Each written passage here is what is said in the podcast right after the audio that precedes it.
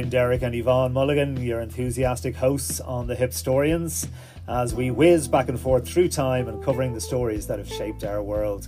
With listeners spanning across 39 countries, this compelling podcast will bridge the past and the present in an entertaining, accessible, and lively way. Tomorrow may be a mystery, but on the Hipstorians, everything else is history. We explore historical events through interviews with world renowned authors and historians, deep diving into different eras and uncovering hidden gems. Whether you're a history aficionado or a curious newcomer, we offer something for everyone.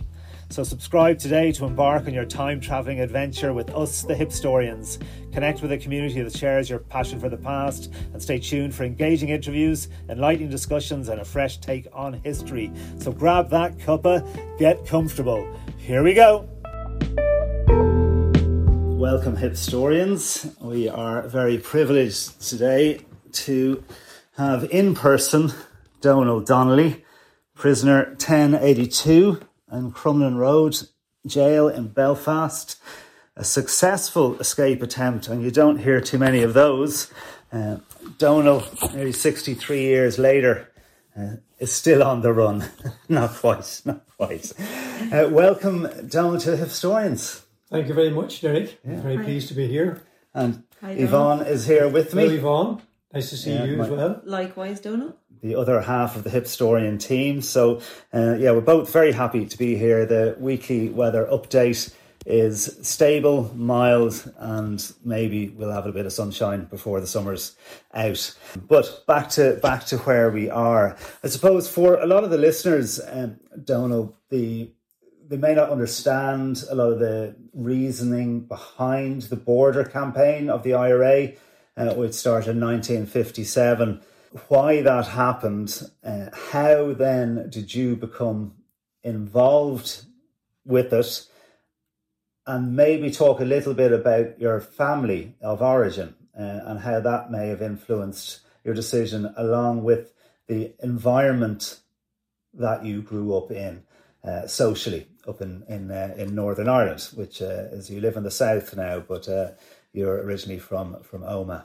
That's correct. Well, in nineteen on the twelfth of December, nineteen fifty six, the Operation Harvest was launched, and it lasted until nineteen sixty two, until February nineteen sixty two, and the when you consider the fifty six was just forty years after the nineteen sixteen Easter Rising, and indeed a little over forty years from the more recent uh, Good Friday Agreement, the Belfast Agreement in 1968. So we're just midway between the Easter Rising and the Good Friday Agreement. Interesting insofar as that whenever uh, the the IRA campaign started in 1956, uh, a lot of people were amazed and surprised because the IRA had been practically wiped out both by the Stormont unionist government with their internment every 10 years of young uh, nationalist men, and also because in the Republic of Ireland, or was then the, the Free State, uh, de Valera's government of 1936, uh, they had, they had the new constitution, and they brought in offences against the State Act in 1939, and they, they interned Republicans in the Curragh uh, in, in Kildare.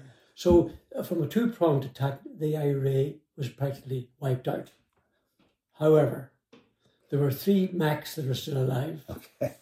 Thomas McCurtain, uh, Tony McGahan, uh, and they, they and, and, of course Paddy McLogan, who, who was, became the Sinn Féin president, and they, in a minuscule organisation called Sinn Féin, started re-established the Republican movement in a, on a on a reasonably good basis offshoot of that, of course, or depends how you look at it, became the Irish Republican Army, the IRA of that period. And they carried out an amazing raid on Armagh Barracks in 1954. Uh, and I was born in 1939, so I was only a, a, young teenager at that stage. But I remember us all being amazed and delighted. We thought this, the, the somebody's taken our, our, our side now and fighting against injustice in the six counties because whenever I look back and whenever I wrote my book, The Prisoner 1082, I attempted to do this, I attempted to do a number of things, but one of the things I attempted to do was to explain why I, as a 21 year old, found myself on top of a, a prison wall with gun towers, or you see marksmen in, in, uh, in, in situ. And I wanted to explain the social, the political, the historical, and indeed the family influences that brought me to the top of that wall. And in all those categories, there, a, there's a whole discussion and a debate. But without going into too much detail on the just basically on the on the social and political issues, we had a unionist government for a unionist people, and the unionist government was uh, based the six counties of Northern Ireland, which sometimes is referred to as Ulster.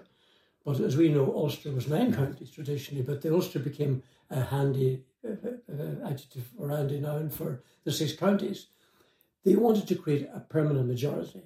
And the only way they could do that, because it was more or less 60% unionist and 40% nationalist. Now, sometimes those terms are interwoven with Protestant and Catholic, which is not always correct, but in a general respect, you could you could accept that. But it certainly wasn't a religious war as such, uh, and I'll explain that in a little moment why I say that.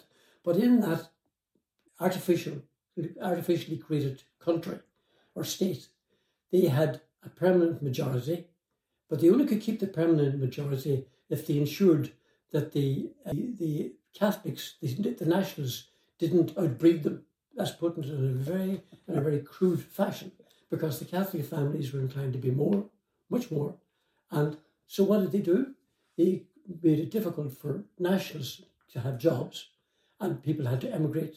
So it was, uh, to some extent, a kind of a kind of ethnic cleansing before the time, before the term was ever used. For example, in my house, my father had a good job on the Great Northern Railway. He was a station foreman uh, in Omagh Station. Was ceases to exist, another aspect of the unionist government, but we'll carry on just to explain. And um, he and, and, my mother, they had six children. I'm the youngest of them, six boys. And five of us had to emigrate, and I went to jail.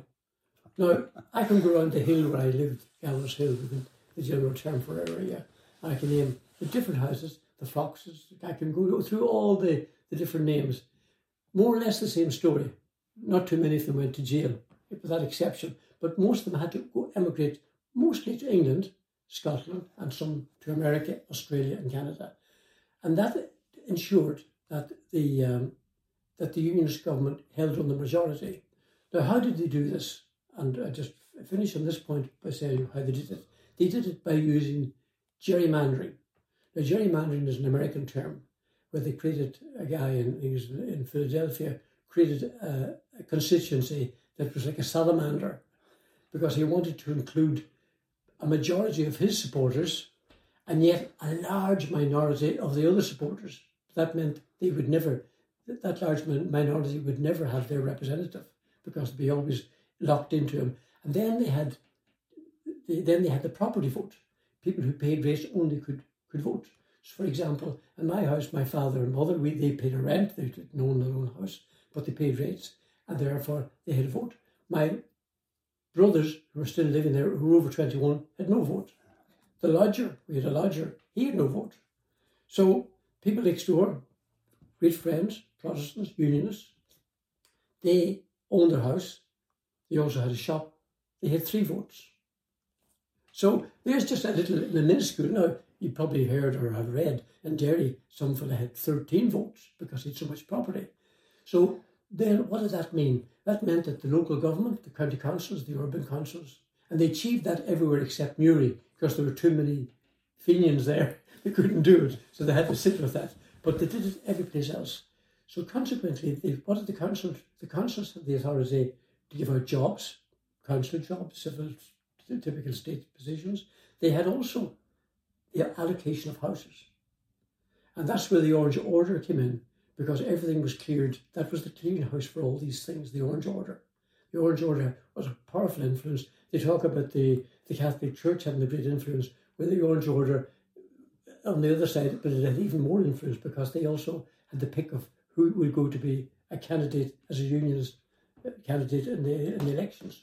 So through the, the property vote, the gerrymandering, and then the use of that for jobs, and houses.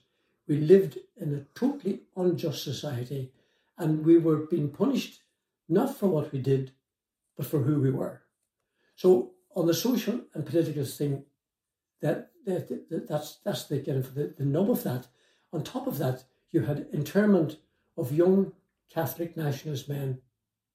Not until the Thirty Years' War, the recent 90, uh, 1960 to 1998, however you might frame it, did they ever imprison a loyalist or unionist. Wow. Always, and whenever I was in jail in the high security wing of A wing, being sentenced to 10 years imprisonment, on the other wing, D wing, people whom we never saw or very seldom saw, were 200 Catholic young men who were interned. Some of them were there for six years, from 56 to 62. They got out, the ones that got out last were there.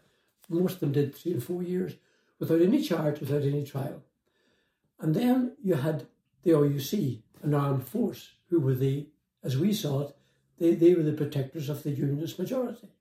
And you had the you had the flags and emblem bills from 1951, which did not allow any demonstration of republicanism or Irishness, nationhood anywhere. It was penalised by months in criminal jail. You could get two months, three months, or six months if you carried the tricolour. All that was part of our lives. That was part of her life well into the 60s. And it wasn't, of course, until the civil rights, which was an amazing organisation, an amazing concept, when they got together without any guns or bombs, and they started using the Labour Party, the, the more advanced people in the Labour Party, like Paul Rose and Chris Mullin and people like that, MPs in, in, in Westminster, to uh, create, uh, including Gerry Fitt as well, who was the, the, the he wasn't SDLP at the time, but he was a socialist MP in, in West Belfast. And he managed to break the convention, the unwritten convention in Westminster, that Stormont, because it had its own parliament, that matters regarding the six counties could not be discussed in Westminster Parliament. And they, with Paul Rose and Chris Mullin, they all created that uh, initiative to break that convention. And once some of the more switched on people in the British administration realised what was going on in the north. Then you had the Macrory report, you had the doing away with the, the property vote, you had all those things happening. But the genie goes out of the bottle. The 30 years war, as I call it, has started.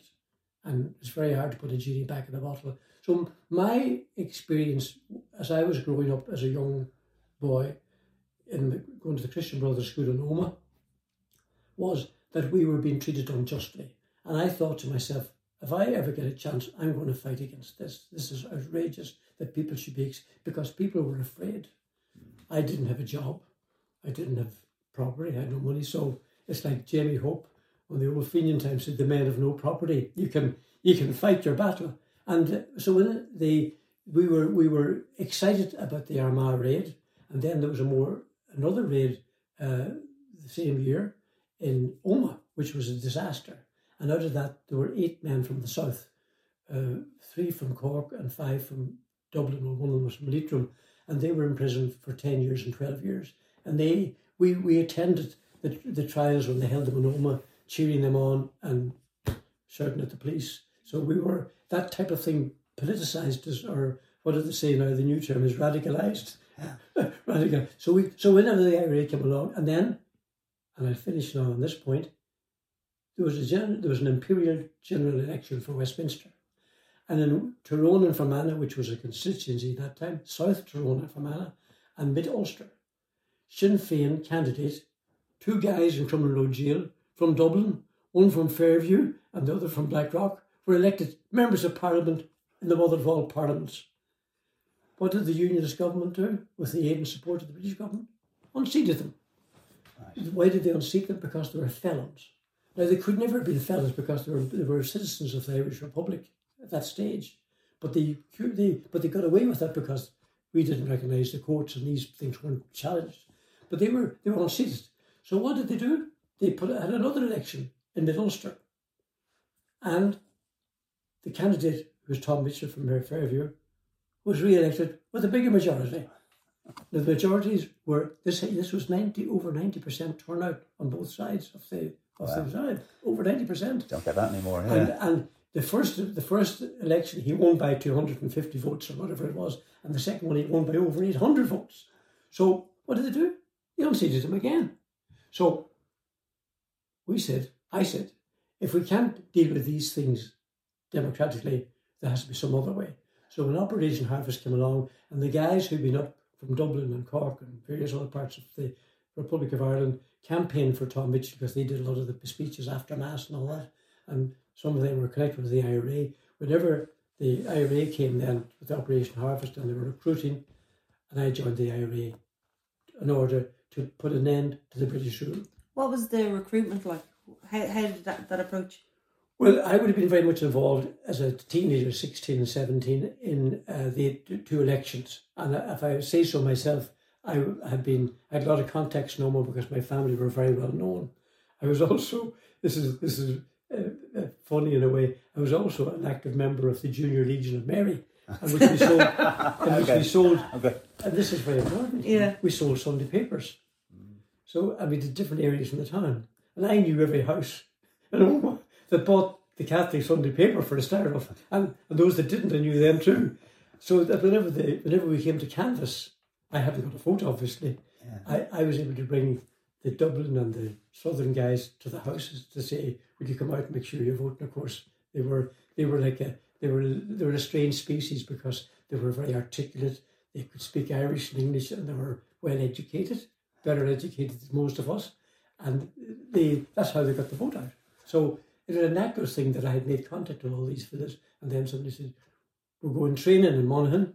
Would you like to learn how to fire a Lee Enfield rifle or a Webley? I mean, outdated weapons so ridiculous. World but War then One weapons. Yeah, yeah.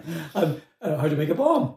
So I became very adept at that. So that's how I was recruited. And how to make a bomb? Oh yeah, absolutely. Yeah. Yes, yes. So the, the, the because it was made with fertilizer, wasn't it? At, Well, and, and then changed. No, It's a bit later. No, like. that was Oh, later. later. That's later. Sorry. You see, no, no, no, don't, don't say sorry yeah. because uh, that's one of the things that, that I have because I meet it all the time, even with people who buy into what I'm talking about, and then they're they're they're they're, they're, they're sucked away because the Thirty Years' War was so immense and so horrific Yeah. and so so much about it that this little thing that happened from fifty six to sixty two is nearly a little squabble almost. But back then we used gelignite, and how did we get the gelignite? We raided the quarries Of and course. stole the yes. gelignite from the quarries Yes. if you weren't given it to by by a, a, a sympathizer. Yeah. Yes. That has to be the, the best explained uh, and most succinctly put uh, about gerrymandering, about why uh, the Thirty Years' War came to be,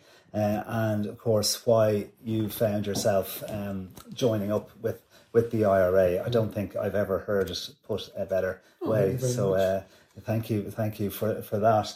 I suppose it is important because you've been mentioning quite a bit about the the guys from the south. Mm-hmm. Now, this was the IRA was largely governed from the south up until the split in the mid '80s, and then obviously it went, it, it, it went to Derry. Yes. Um, and I suppose, uh, from your point of view, it must have been, felt quite strange. Whereas everyone's they're living in the Free State in the south, uh, which has since become a republic. Uh, what are they doing, trying to tell you how to fight Mm-hmm. your war? Was there was there a bit of that? Well, that that would have come out. uh, It is, it's very interesting as you say, say that, Derek, because even in the prison, it was the the people from the south, and there weren't that many of them, but they were the OCs and they were the controllers.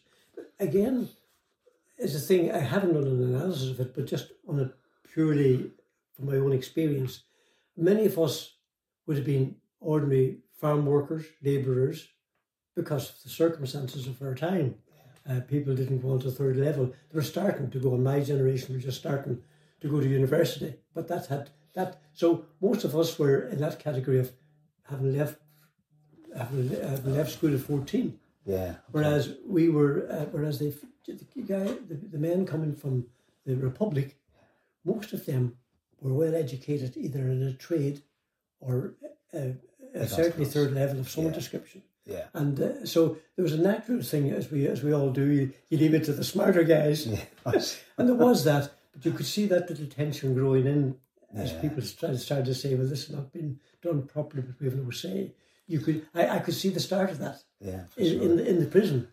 Strangely enough, although there's no division as such, you know. Yeah, But okay. no, but there was there was a there was a there was a great admiration for the people from the, the south because they I mean they left their comfortable homes, Mm. their good families, they all had good jobs.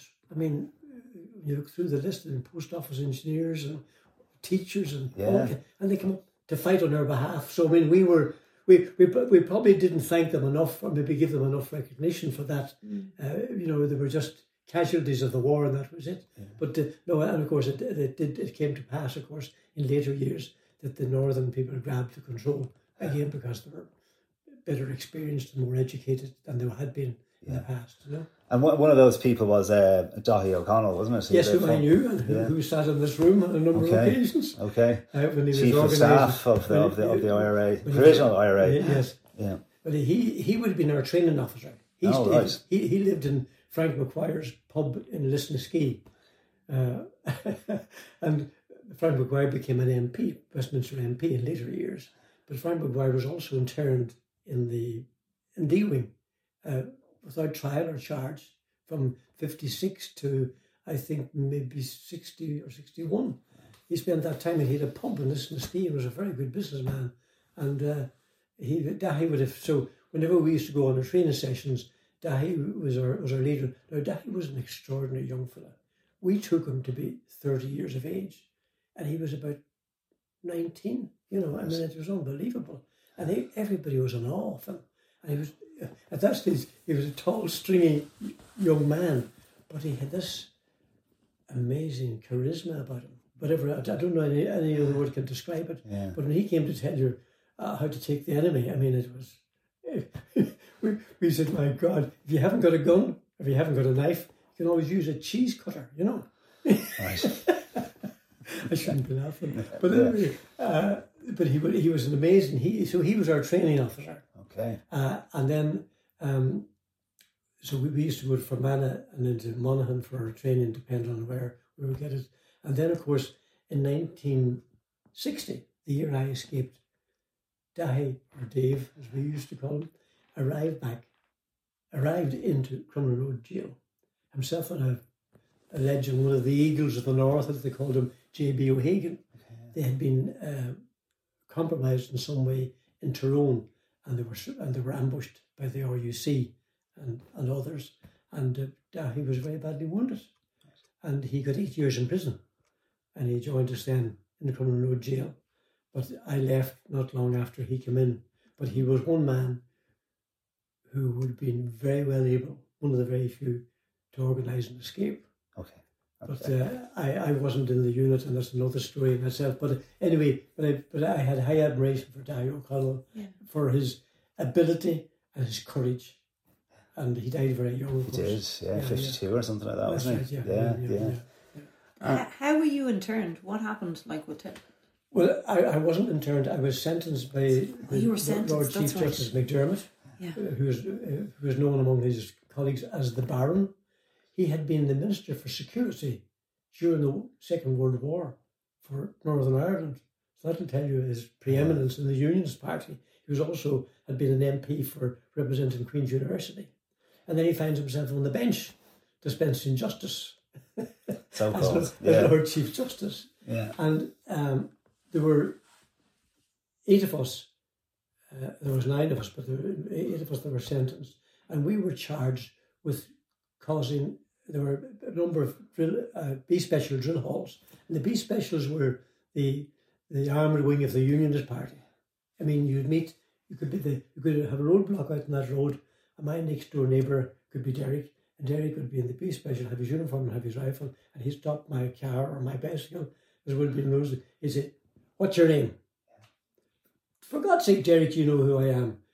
What's your name? And of course, his off commanders, officers watching them as well, and all these guns are pointed at you. I mean, this was this was the way it was, and so the B specials were they were anathema to the Catholic population, and so consequently, what we did was uh, we destroyed their forming up point, which was their B special drill halls, and uh, we blew a number of them up, and uh, we weren't we weren't we weren't very good at covering our tracks, Yvonne, and consequently there were eight of us charged, uh, conspiracy to cause explosions. Uh, but conspiracy is a very difficult thing to prove. As found even today, you have to have people be able to prove that people are of the same mind.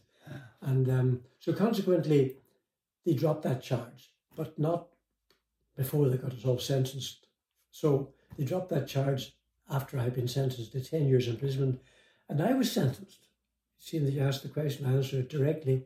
I was sentenced to 10 years imprisonment for being a member of the Irish Republican Army, to wit, an illegal organisation. Okay. Never before nor since has anybody ever been sentenced to 10 years. But because I refused to recognise the court, he had all the other evidence implicating uh, evidence, alleged evidence, or whatever you like to call it, somewhat very, somewhat correct. He had all that to read from, and my name was mentioned in various places. So he identified me as the ringleader. Right. And he said, You have um, 17 years of age. He said, You're, you're a person of some education because I was still at school. And he said, You were a ringleader of this group. And he said, And people like you, we will have to think up how we're going to deal with people like you into the future. We can bring back the whip, the, the, the, the cat of nine tails, and also bring back execution for your crimes like such as yours. I'm looking at him and I'm thinking myself, is he talking to me? Right. but but that was Lord Chief Justice, so I sentenced to ten years for that. Others got the next sentence was eight years. A chap from Beragh who also refused to recognise the court, and the others then they were all farming people, and they were lost to their families, so they had they got solicitors in to, to represent them, which was I mean against the rules of the IRA. But I mean, looking back on it, it was a sensible thing. Yeah. Now, if I had been recognised in the court, I would have looked for a separate trial because that's what you do. You get away from that. Right. You often see that in the papers. Somebody wants a separate trial because they don't want the evidence that they have against you being used against me. Yeah. So they have to have evidence solely to do with me. But anyway, that didn't happen because I didn't recognise the court, and uh, the jury took about five minutes to find me guilty. And because you didn't recognise the court, do you think that went against you and he gave you an even? Oh, absolutely. Yeah. Oh, yeah. Well, that'd be standard practice. And, and, did you have anyone helping you? Like, you, I know you said you, you, you didn't bring in a solicitor, but no. like. No, no, nobody. No. I, so mother, you were you my, were seventeen yeah, years yeah, old, and my mother and father didn't even know I was been up in trial because I hadn't I, I hadn't been I hadn't told them, uh, but they knew I was in jail because I was. See, what they did then was they detained you they could there's all these powers. They could detain you for months. And then it was only because of uh, making space, they could decide to either charge you if they had enough evidence, intern you if they thought you were a threat, or release you if they thought you weren't a threat. Yeah. So you were detained. So I was detained for weeks, but then I got discharged, and my mother and father heard it on the radio. So they literally threw the book at you.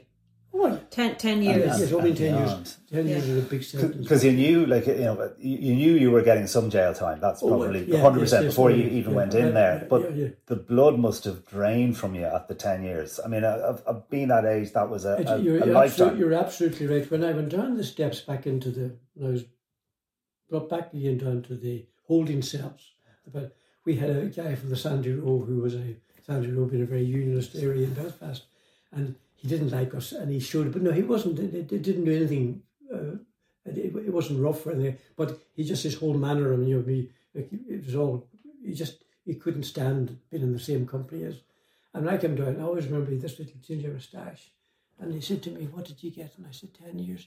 And he said oh Jesus. Even he was shocked. Yeah. So that'll just give you some example of, of, what I'm talking about. But no, I mean the blood. I mean I thought myself, my God, my whole teenage years are gone. School pals, never see them again. And, when, and of course, 10 years at 17 seems like a hundred years. A hundred years, you know. Yeah. But anyway, I had to get over that because you're sorry you're brought back to the prison again, and you're brought to because you come from detention. You're from from on remand. You're then stuck into the A wing, which was the high security wing, and uh, then from that, then you get a you get a job because the Omagh raiders had been in the jail and there's only very few of them, they didn't have they didn't have any campaign to get political status. So they accepted criminal status. insofar as they wore the uniform and did the work. Now, I don't blame them for that, but we inherited that compromise. I mean, if I'd been there myself, maybe I, I probably, that age goes 17, you feel like, mm-hmm. tell them go to hell. But uh, so then I was assigned to a tailor shop. And then you wore a grey uniform and a red star on the sleeve. And the uniform, you got your you got your uh, tunic, coat, a shirt. Uh, all the stuff was very rough clothing. Like I'm going back now to the fifties, you know, and uh, you you look at that, and then you're put into your cell. And this, the period in the, in the prison then, of course, was you you went to the work and you dined in the dining hall, and you had some recreation. You're locked up then at, at uh, seven o'clock at night, and on a Sunday you're locked up for twenty hours. Uh-huh. You only you only have four hours out on a Sunday, two hours in the morning, two hours in the afternoon. And were you allowed visitors? Uh, once a, once a month, my mother and my brother used to come. My father came once, but he, he he'd been visiting my family that you that Derek mentioned earlier, uh, because my family, my father's family, were steeped in republicanism. Okay. His uncle Mick was a famous man in Tyrone in his time called Red Mick Gallagher. He would have been my granduncle, and he was in the IRA Army Council back in the twenties, and he had been sentenced to prison for uh, he did prison over in in um, in, in Scotland. They, they, they put them. See, they, those days they put them everywhere in the United Kingdom, and he was from he was from outside Omagh Dromore, and then he was involved in a very um, stupid kind of a situation, a case called the Crown Entry. That's what they called the case in 1936, and you had the the leadership of the Northern IRA all meeting to court martial some fella who would give permission to some other guy to recognise the court, and they had. But they were there was an informer, and they were all arrested. There was a copy of on, on Shield, which is the seat, which apparently I never saw it or heard of it until I read the case, which was an IRA document for information communication, and because of that, they all got terms from prison. He got six years, and he did six years in Crumlin Road Jail in the same wing as I went into 20 years later. Okay. And then my uncle Frank, my father's brother, he was in Derry prison. My uncle Paddy, and I've got medals I'll show you there later on up in the cabinet there from the War of Independence. My uncle Michael was a courier for John Devoy from America, uh, and he died in 1923 in a, a tragic accident in, in Philadelphia. And uh, he was an amazing guy. That was my father's older brother. There were a big family of them as well. My father was second, and my uncle Mickey, as we call him. We never met him, obviously. And um, so the so the, the and then my granny, my my father's mother, she was as she was as great a Republican as as Pádraig Pearse, and indeed the, the, the story goes that you see you weren't allowed to fly the tricolour even for a Gaelic match, and there was some big match in Omagh, and she carried the tricolour down the centre of the town. The police were there's too many of them to, to take the tricolour from. So that's my family connection, yeah. just to cover to cover that aspect. So yeah. when your mum would visit you, uh, like that once a month, yes, yes, like she she must have been sad that you were in in there. Yes, like, but, she, she, but she, must have been incredibly proud of you as well. She well, she was she was um, she was she was kind of in the same mold as my granny Donnelly, even though they weren't related. As her mother-in-law, she was of the same mold. I mean, I remember on one occasion, police coming to inquire, suspicious of something had happened out in the countryside one evening, and my name was mentioned, and they came to my house to ask me where I was, and the two detectives came and a sergeant of the police, and they came in and they came and let them into the house, and uh, and they they weren't too happy with my answer, but they could they could do nothing about it except go. But there used to be a weather vane uh, on the doors and front doors, a piece of wood that had a hinge to keep the, the water yeah. run down. Yeah. And I don't know what, what they called it. There was some name for it. My mother and my never going out, don't come back here again. And she banged the door on their heels so much so that she broke the, the piece of wood on their heels. so that was her attitude to them, you know. Yeah. So she was pretty she was pretty tough. I mean, having said that, people are human, and you do, the other side of it is coming to see her younger son, whom she probably had great dreams of uh, for for the future. But that's the way life was, and she came and she did it. More, very seldom did she miss a visit. My brother Jim, who just died last year, eh, he worked in Pitman's in in Belfast.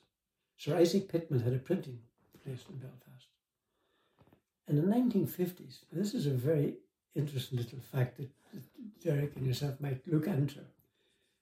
He created the printing press in Belfast in the 1950s, 55, 50, around that time. And he said that he wanted new recruits and he wanted them to come equally from both sides of the community. My brother Jim was on the dole, as we called it, or the brew, as we called it in up in the north. of the, the, the brew mean the bureau, the bureau, the unemployment bureau, they call it the brew. The brew.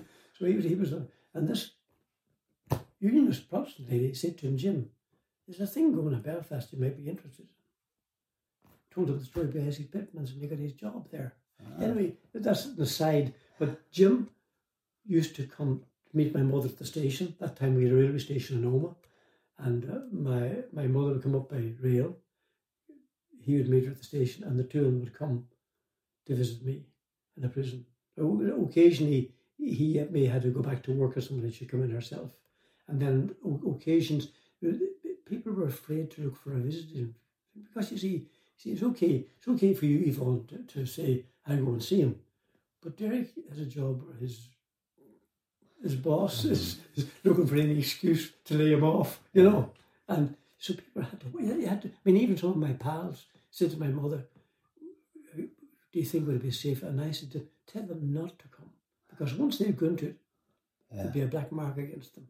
So she would come sometimes with aunts and somebody come from America or something, they would get another visit. But there was quite a rigmarole trying to get it. You had to get permission to do it. And then the book that I wrote, uh, there's a photograph of a visit visiting permit from my mother and father. So that's that's the way it was. But she would come every most months to see me, you know. And would you have that sense at the, at the time in Northern Ireland, just talking about uh, Pitman there, that you know the, the subtle differences between, say, a constitutional unionist and the loyalist as such. So, yes. the, you, so yes, I, I know exactly what you're talking about, yeah, Derek, and okay. it's, a, it's a very good question. It's a thing that should be highlighted. Absolutely, yes. And, and to give you an example, I mentioned earlier my next door neighbours, the mm. Protestant people. We lived on a terrace of five houses: the Donnellys, the Kinlocks, the Arnolds, the McCluskeys, and the Devines. Devines and Donnellys were Catholic. Okay. These were Methodist Church of Church of Ireland. Um, they were the Kinlocks lived next door to us, and they had no children. And of course, there were six of us in our house, but of course they were leaving as they got older. But whenever there'd be a boxing match on, like Joe Louis versus Joe Baxley or whoever, they had a big radio. And that was in, Bob was a butcher. And of course, we'd all get into his sitting room, which was, I mean, a little palace so far as we were concerned uh, sitting in the room listening to it, and there'd be oranges and chocolate and stuff. And whenever I was in prison, she came with my mother uh-huh. to visit me, which I thought was a, an extraordinary, courageous thing to do. So that that was the difference that you had people who they knew there was something wrong, but they could do nothing about it. They were part and parcel of the system. And there were many people. There were many people like that, and that's why people like Ivan Cooper who, in the later time, after I left the North, he became involved with the SDLP and he was a Protestant from a Unionist family. And he became one of the greatest uh, civil rights people that you, could, that you could think of, you know. But yeah, we would be very conscious of the difference. It wasn't everybody. Yeah. And even when I was doing the campaign and I used to call into the unions. there was an auctioneer who was the auctioneer, he passed away since. I used to call into his office and we'd be a lot of banter, you know. I'd been in the 17 and, and, and these fellas would be there. And some people said me, those fellas would kill you. But no, they, but they, but they, there was a mentality of that that you had, they had, uh, that they had control. Yeah. And so, but they were quite happy and satisfied that they were, they didn't need to be doing anything. It's only whenever they became threatened, right, that the that the the, the knives came out literally because they felt the threat of going to lose a position. Mm. And I remember my old friend Peadar O'Donnell, who wrote "The Gates Flew Open," a famous jail uh, journal, and uh, back from the 1920s, and he said there there is no precedent in history of anybody giving up power without a fight, yeah. and it even applies to to the pastoral councils and to the GAA committees. You know, if you've got power, people don't give up. I, I know, I, I just make the point to, to, to make just make the example to make the point. So they were threatened with losing power because they could all the jobs, they could all the houses. There's no need once you subscribed to the to the thing. So that was it. But yes, we made a distinction, and they were very decent people. As I say, one of them even came to see me. Yeah, that's incredible. That's incredible. And, and we were talking with Anne Cadwallader about her um, a couple of weeks ago about this ne- next question. Because uh, when we were just we were beginning conversation there, you were Mm. referring to the, the period between 68 up to 98 as the 30 years war. Yes, yeah. And it's not the Troubles. And I, Yeah, we had yeah. the same uh, question with Anne, and we'd all in that Yeah. agreement. It was a war. Well, yes, simple. yes, yes. I mean, I, I use the term troubles as well, but I mean, I, I, if I'm talking to people like this, I usually say in 30 years war because that's what, I wasn't involved in it, but I, as far as I was concerned, that's what it was, you know, Yeah, and a dirty war as well. Yeah. as we're as we're seeing now regularly on the, the kind of the documentaries that have been done on it, you know. Yeah, yeah, for sure.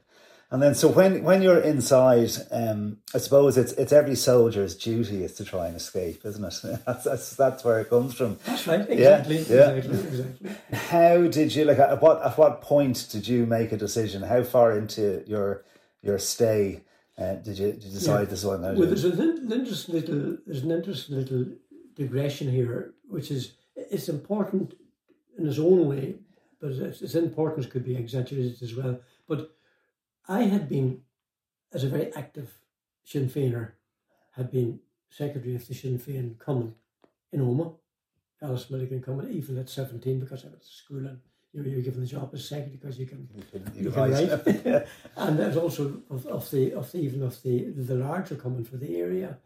Uh, I was the secretary, and uh, we were given posters to put up in February of 1957, uh, asking Protestants to support United Ireland and telling Catholics don't emigrate. I mean, you couldn't think of a of, a poster of uh, more harmless.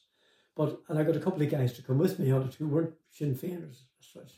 And as a result of that, I got my first taste of imprisonment. Nice. I was jailed. I was jailed. I was detained. I wasn't charged. Uh, we were detained, and there were the the guys who were with me. Really, all they were they were school pals, and all they were doing was helping me to put the leaflets around. And when we were arrested, they were arrested, and their fathers and mothers were obviously thought this was the end of the world for them. So we came to the courthouse. My father and mother had come up to the court. They knew that it was on in Belfast. And um, I was in and sitting, of course, we were being guarded by the RUC and all that. I mean, you think we were uh, public enemy number one. And the local MP for the area stood up and spoke. And you, I don't know if you've been to court cases, but sometimes courts are so uh, they're almost informal unless you're involved and participating and know what's happening. And the thing was over before I knew what had happened because I had my little speech ready and all. Right. And he represented us all. And he said they were misled by somebody else. And the man gave us the probation act, and we all got to go home to my to my amazement and delight. And back, was back into the IRA. Eventually, I went home. Yeah. Okay. Well, in a very short space of time. And then we were arrested then some months later then for these B special drill halls being destroyed. And um, the when I arrived in the prison, the OC of the prison, the Dublin man who had been elected MP twice, and who I'd been a very important cog in the camp in his campaign, he said to me he was the OC of the prisoners, every of an officer commanding, and he said to me, "I'd like to see you tonight after tea." So after our tea, I sat down at the table with him, and I thought he was going to tell me all about the structure of the prison and you know the the unit because they have a unit to use that term, even though we were not like Bobby Sands or anything, we were we were in their uniform and we were doing the work. And he said to me, um, because you recognise the court for the posters, uh, there's some opposition to you being a member of the unit. And I said to him, but sure, that has to do with Sinn Féin. I said, that's, that's a separate issue. I said, well, that's unfortunate. And he, he spoke to me in a very courteous and polite, almost a priestly way. Right. And he said, um, so I, I made an assumption, which we all do, and even when you're younger, you do them even more. I made an assumption that there had been a vote or something. Yeah, okay. We're, not, we're not letting this guy in. Uh, so I said, but I'd- if I'd recognised the court, I would have got two years, maybe four years at most. I didn't recognise the court. Well, he said, that's the position. And I wasn't allowed into the IRA unit. So I went to my cell that night, rejected and dejected. Bad Yeah. enough having got 10 years in prison, but now I wasn't part of the Crew. group. Yeah. And you sort of say, how did, how did this come about? How am I going to deal with this? So that comes back to answer your question. From that moment on, I was going to escape. I was going to do two things. I was going to bring in my books because I, because I didn't study that much when I was in school. I was going to bring my school books. I was going to start studying, and I was going to escape Okay. first opportunity. So I never appealed that. I didn't ask any more questions. In later years, I discovered that there was no discussion among them at all. He had, it was either two or three people at most decided it, or they got an instruction from outside, which is not beyond the bounds of possibility. I asked one of them, who later became my brother-in-law. I asked him, and he, he didn't. He I couldn't get I couldn't get the, the real answer from him. But uh, but in any event, I never know how it came from. But because I didn't ask about it, and nobody else asked me, how could I? And people, new new entrants into the high security wing, were told that I wasn't in the unit, and they would have been presumed that that was my choice, but it wasn't my choice. Now, out of that came a very good thing. Because if I was in the unit, I would have had to ask permission to escape. Okay. Now I'm not in the unit, I can do as I like. So I was observing in November of 57, 58, 59, and 60, when I was in jail, in Belfast, there was a thing called the smog. And I don't know how many days it happened, but it happened more days than you would like because could get bronchitis from it. And I suffered from, from nearly everybody had bronchitis from the smog. And it was from the factories at that time were still And the coal fires and all that. yes, So, yeah. Oh, was you couldn't see- you could hardly see your finger. And in fact, some mornings you're you're out for an hour to walk around the yard, and some days they wouldn't let us out at all. But all the days they would let us out, and you sort of say, "Well, it's it's it's, worse than they think it is." And you say, "Could I get to that wall?" Now here was the here was the conundrum. The window there, that's the outer wall. Here is 50 feet back, maybe a bit more. There was a gun tower here on D wing. I could see up to here. There was a gun tower on A wing that could see to this. So you couldn't get near the wall. If say if you had a grapple hook or mm. something, so you couldn't because you'd be shot before you'd be you, would, you wouldn't get it on the first go, not the second go maybe, and maybe the tenth go. But but you would be you're certainly leaving yourself open. So we tried I tried all kinds of ways to think how could you do it. And it wasn't as simple as I thought. And the years were passing. I was 18, then I was 19, and then I was 20. And when I was 20, every year they were doing things to improve the security in the prison. They raised the level of the outer wall, and here in D Wing, there was a small wall with a gate to let the, the, the police through to go in, to go up into the tower, and little kind of a uh, word for it, is and over that wall was the square, the the piazza in front of the prison, inside the walls, the front gates and all that. But they were armed warders there, uh, and um, so they raised the level of that wall to really take protect D wing, A wing from, and they put it at the same level as the outer wall, the new outer wall. I said, looking out my window as I was on the Crumlin Road side of the wing, two things. I cannot see the D wing gun post. Right. He cannot see me at that wall. The A wing gun post cannot see me because there was the laundry building, so it was obscured. And the administrative building was there, and I show you a photograph of it now.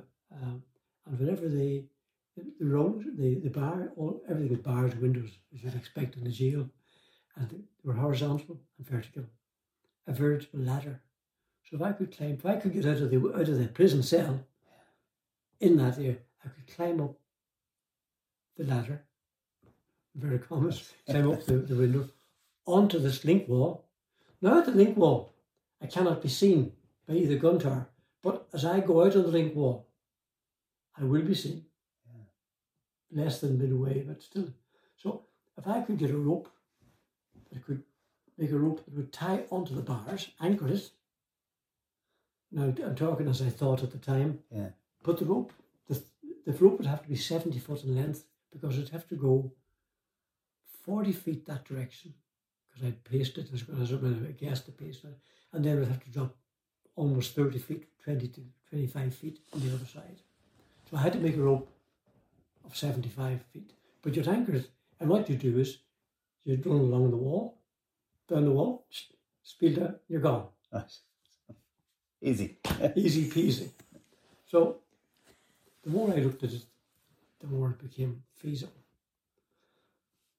So, but I needed help. What happens when I get out? Where can I go?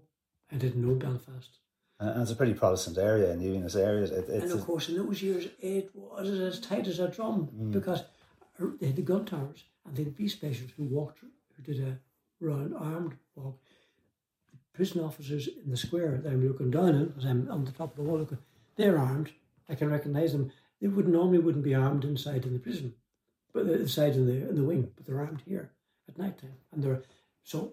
Uh, I looked around and said, I need a Belfast guy really with me, or somebody who knows Belfast. And there was one fellow whose table I was sitting at at that time because as people left, sometimes you, tables then moved together. And I came to, the, to sit at his table, and his name was John Kelly. Now, he became very famous afterwards. He was one of the two Kellys that was involved in the arms trial with Charlie Haughey. yeah.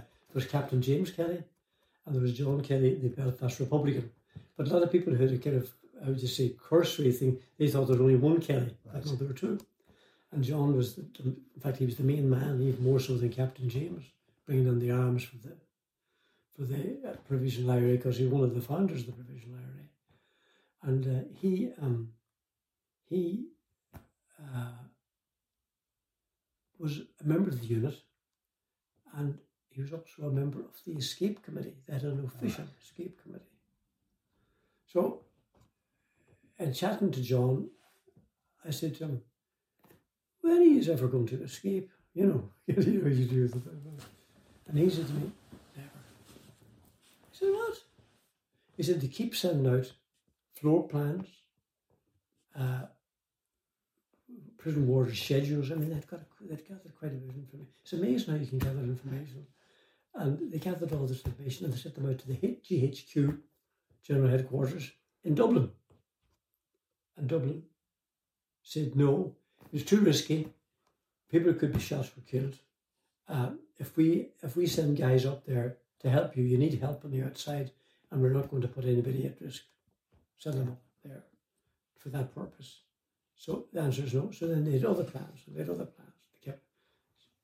So when I established very clearly with John that there was not going to be an escape by the official escape committee, I said to him, I have an idea. Would you be interested?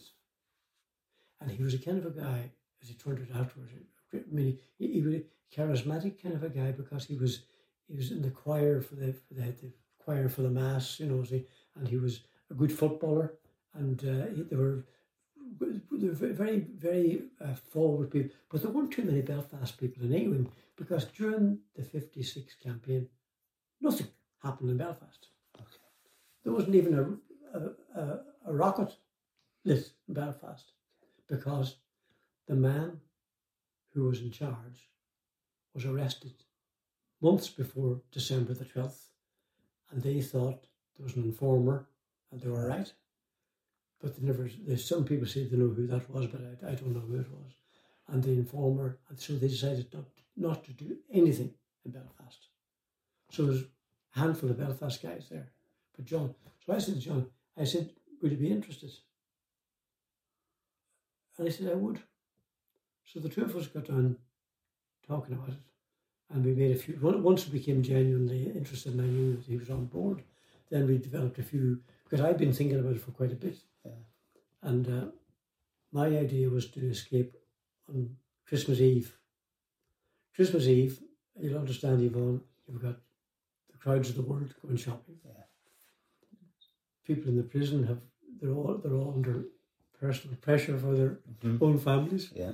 So, great idea.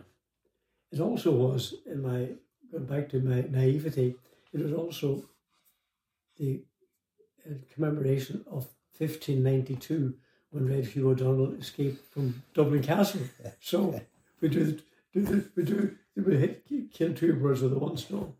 Now, as it so happened, we hadn't got the plans ready for Christmas Eve, so we went out on St Stephen's Day or Boxing Day, as they called it up there. But so we started then to plan with John, and then we did a lot of planning. And one of the things we did was we gave code names to things. For example, his job was to get in the hacksaw blades, and I so I was to hide them when they came. But I'd never say to him. In fact, we, we were reading at the time all about the Kim Philby and all those people. Mm. I mean, we were kind of uh, at our wits' end with the things that the, the that the spooks could do. Yeah. I mean, so the world of espionage. So, we, so I would say to him, "Did you did you remember Dad tell you are there any berries on the ho- on the holly this year? No berries, no hacksaw blades. Okay. But when the berries are on the holly, the berries are on the holly. That's the type of. I mean, you, you had to do this because when you'd be talking, you wouldn't know mm-hmm. where, where, you'd be heard or who would hear you. And of course, we weren't letting anybody else into the secret. We were yeah. doing it ourselves. And uh, he was quite happy to do this because the other guys wouldn't wouldn't do it, you know. Unfortunately, he was recaptured, which was a great pity because he did a lot of the work. I mean, of the um, the, the vital work, preparation work. It, it, it couldn't have been done without him, you know. So that's kind of giving the best. So from yeah. the word go, I was planning my escape, but it wasn't as easy. No, but, not, the, not but, the, but, the, but the part of the jigsaw was supplied by the establishment. They okay. raised the wall and did the connecting wall. It's incredible you spotted that, yeah. Yes, so, it was considered Europe's Alcatraz. Yes, yes. Um, you know, again, obviously they thought of it that way as well yeah, with, yeah, with the oh, raising, oh, raising of the, of, of the wall. So how did you, for our listeners, how did you, you know, with the help of a hacksaw blade, where was your point of exit? Yeah, well, the point of exit was John Kelly's cell. And the reason for that was the cells, there were, there were about 350, as a round figure, cells in the prison. That that means that there are four wings. A wing, they kind of like the, like the half of a wheel, the spokes going out. A, B, C, and D. So A wing and D wing, and then you have the administrative block in the centre and then you had the outer wall here, which was her. So the big first issue was how do you get out into the yard? And the only way we could get into the yard was through the, the window by hacksawing because you couldn't see numbers in prisons, and even today, numbers are vital. If they're two on, two off, this this is short. Some fellas going to, going to the hospital, going to the doctor, one off, one on. Another fellow shouts, he's now one on, I've one off and they keep at this all the time. So numbers are important. So trying to get out any other way would have been practically impossible because of that very simple system that they had. So we decided that we'd cut the we'd cut the the, the bars with, with a hacksaw. Now the job is to get the hacksaw blades in, and the hacksaw blades when they come in, they'd have to be secreted somewhere, which is difficult in a prison to find someplace to hide something. Because we were subject to searches every month, maybe twice a month. In fact, I was searched so often coming up to the escape that I complained to officially I had been searched too often. Of course, that only meant it was more which is a stupid thing to do. But but there were there were there were and there was certainly a strip search. It was and all your stuff was taken out of your little locker. And your bed turned over your mattress. And all that. So anyway, to come back to the point you were asking, so we just we divided our jobs between us. So my job was to hide the things. John's job was to get them, to get the to get the hacksaw blades. So he managed to get a message out. Uh, I wasn't privy to that, how he did, because we decided we wouldn't talk about those aspects, that we'd leave them as secret as they could be. In fact, I've ever wrote a book about, there was something like 16 escapes over the years. I don't know if you've seen that book. or Yeah, not. yeah. I, I wrote the the the, uh, the foreword to it, you know, and uh, he said to me, he said, "How did you get the hacksaw blades in?" And I said to him, Brendan, I said, he's the author of the book. I said, Brendan, if I was to tell you that, I'd have to shoot you. You see? so Brendan published his book and I did the word, and he sent me down the book. And in the book, he says that John Kelly used to get a, his mother and father were at stall in the vegetable market, and they used to bring in a bag of veg into John for lettuce and stuff on a Saturday. And that, and I, I remember the bag coming. I remember used to see the bag, but it wouldn't be that much. The bag would be shared with his table, and so you make chairs around it for days. But there'd be maybe scallions in it or something. But you used to put salad cream in. and you, you put your hand into it. Like, so Very good. so he said, so Brendan wrote this book, that that's how John Kelly got them in. And I, I rang Brendan. I said, Brendan, who told you that? He said, Donal, if I told you that, I'd have to shoot so, so John got them in, and then I had to hide them. And so what I did was, we had a little locker with my books, because I was studying. And I got sellotape. I sellotape, and I stuck them up in the bottom of the, the bottom of the table, yeah. and then you wouldn't believe it. Two days later, I'm called out for search. They come they pick at random. People, people say, and they lock you up. They put you in your cell, close the door, and then they close, and then they do whatever order. They might take out two or three at a time, and and of course I'm locked myself, and I decided I better. You have to take your boots off, and so I'll take my boots off now. And I get down and look at them, and here's the bloody hacksaw blades the, the, the thing had softened or melted or Yeah. or it wasn't very. Hanging down anyway, yeah. hanging down. Uh, I, all I could do was stick them up again, ah, put them up again. And sure as God, your man came in. He was out- right out of a film, you know. And what does he do? He kneels down and looks onto the thing. I mean, if they'd been there, if they'd been lying as, as I saw them, I was gone. Yeah. And uh, he searched, the searched and that was. So then after that, then I had to find a different place to hide them. But the hacksaw blades were too small. John couldn't get them. Couldn't get them to. Yeah, right. through. You asked was a key exit. Sorry for. Uh, I, I skipped that, that answer. Did we decide we'd exit out of John's cell? And John was in the second tier. I was in the top tier. Okay. I was, as I say, in the penthouse suite. But anyway, but we were able. To, I, I was the cell directly above him, so I was able. We were able to get notes. I could send down a thread Ah, yeah, and get notes. right. So we kept in touch with things. So then, how to cut the blades? How to cut the bars without being heard?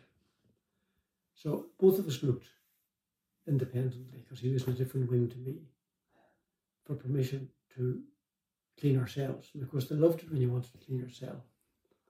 I mean, your cells are kept clean anyway, but anyway. So I took out my table and I had a scrubbing brush Right. and I scrubbed that table.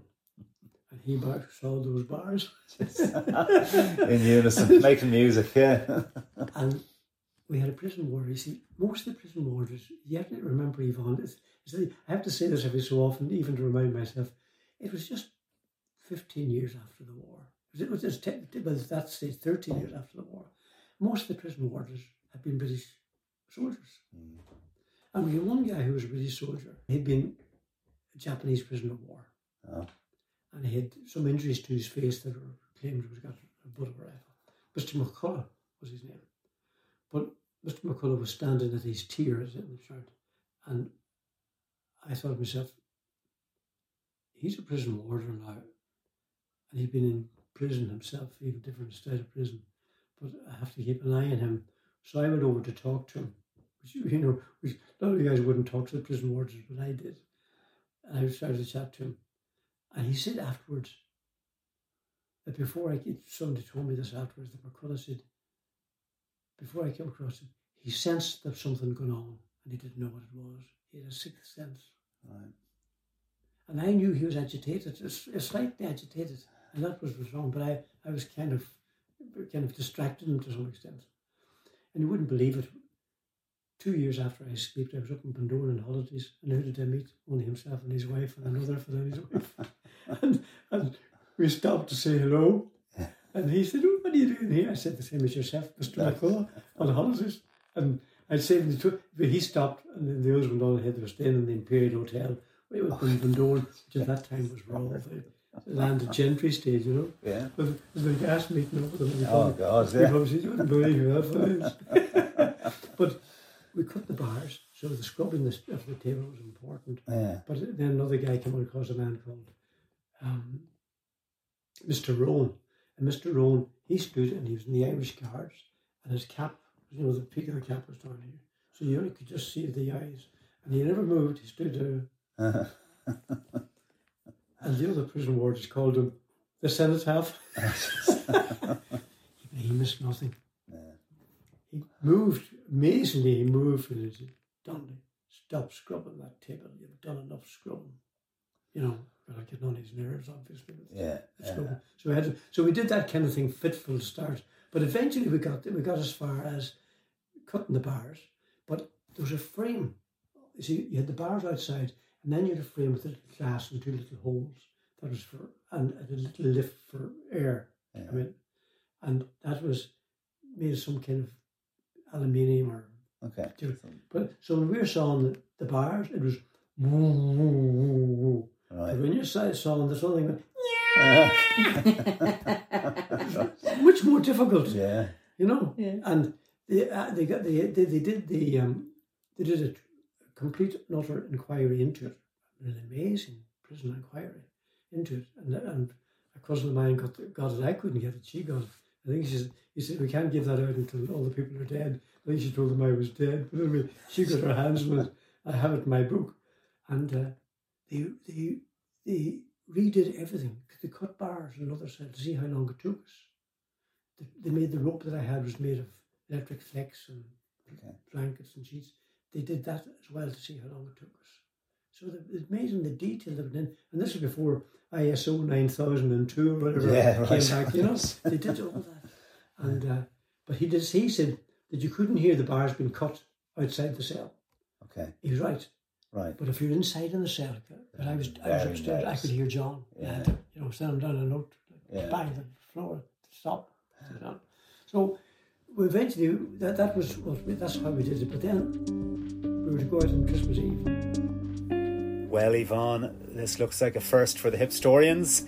This is going to turn into a two-parter. Donal, your story is fascinating and riveting, and that is certainly down to your storytelling abilities. We're going to have to leave this on a cliffhanger and await until next week to see how you made your escape and what happened thereafter, dear listeners. And we shall hang on to our seats until next Thursday for part two, and we look forward to seeing you all then. I would like to take just a moment to thank all the Hipstorian followers for your support. We are delighted that so many of you are enjoying what we do here. We plan to continue and expand our efforts into the future. As you can probably appreciate, it does cost to produce the show, and we have been funding this ourselves. There is a link within the episode where you can make a one time one euro enjoyment donation. And we'd very much welcome uh, any donations at all, in fact. And anyhow, if uh, you don't have it, don't worry, keep tuning in. We'll be here. Thank you.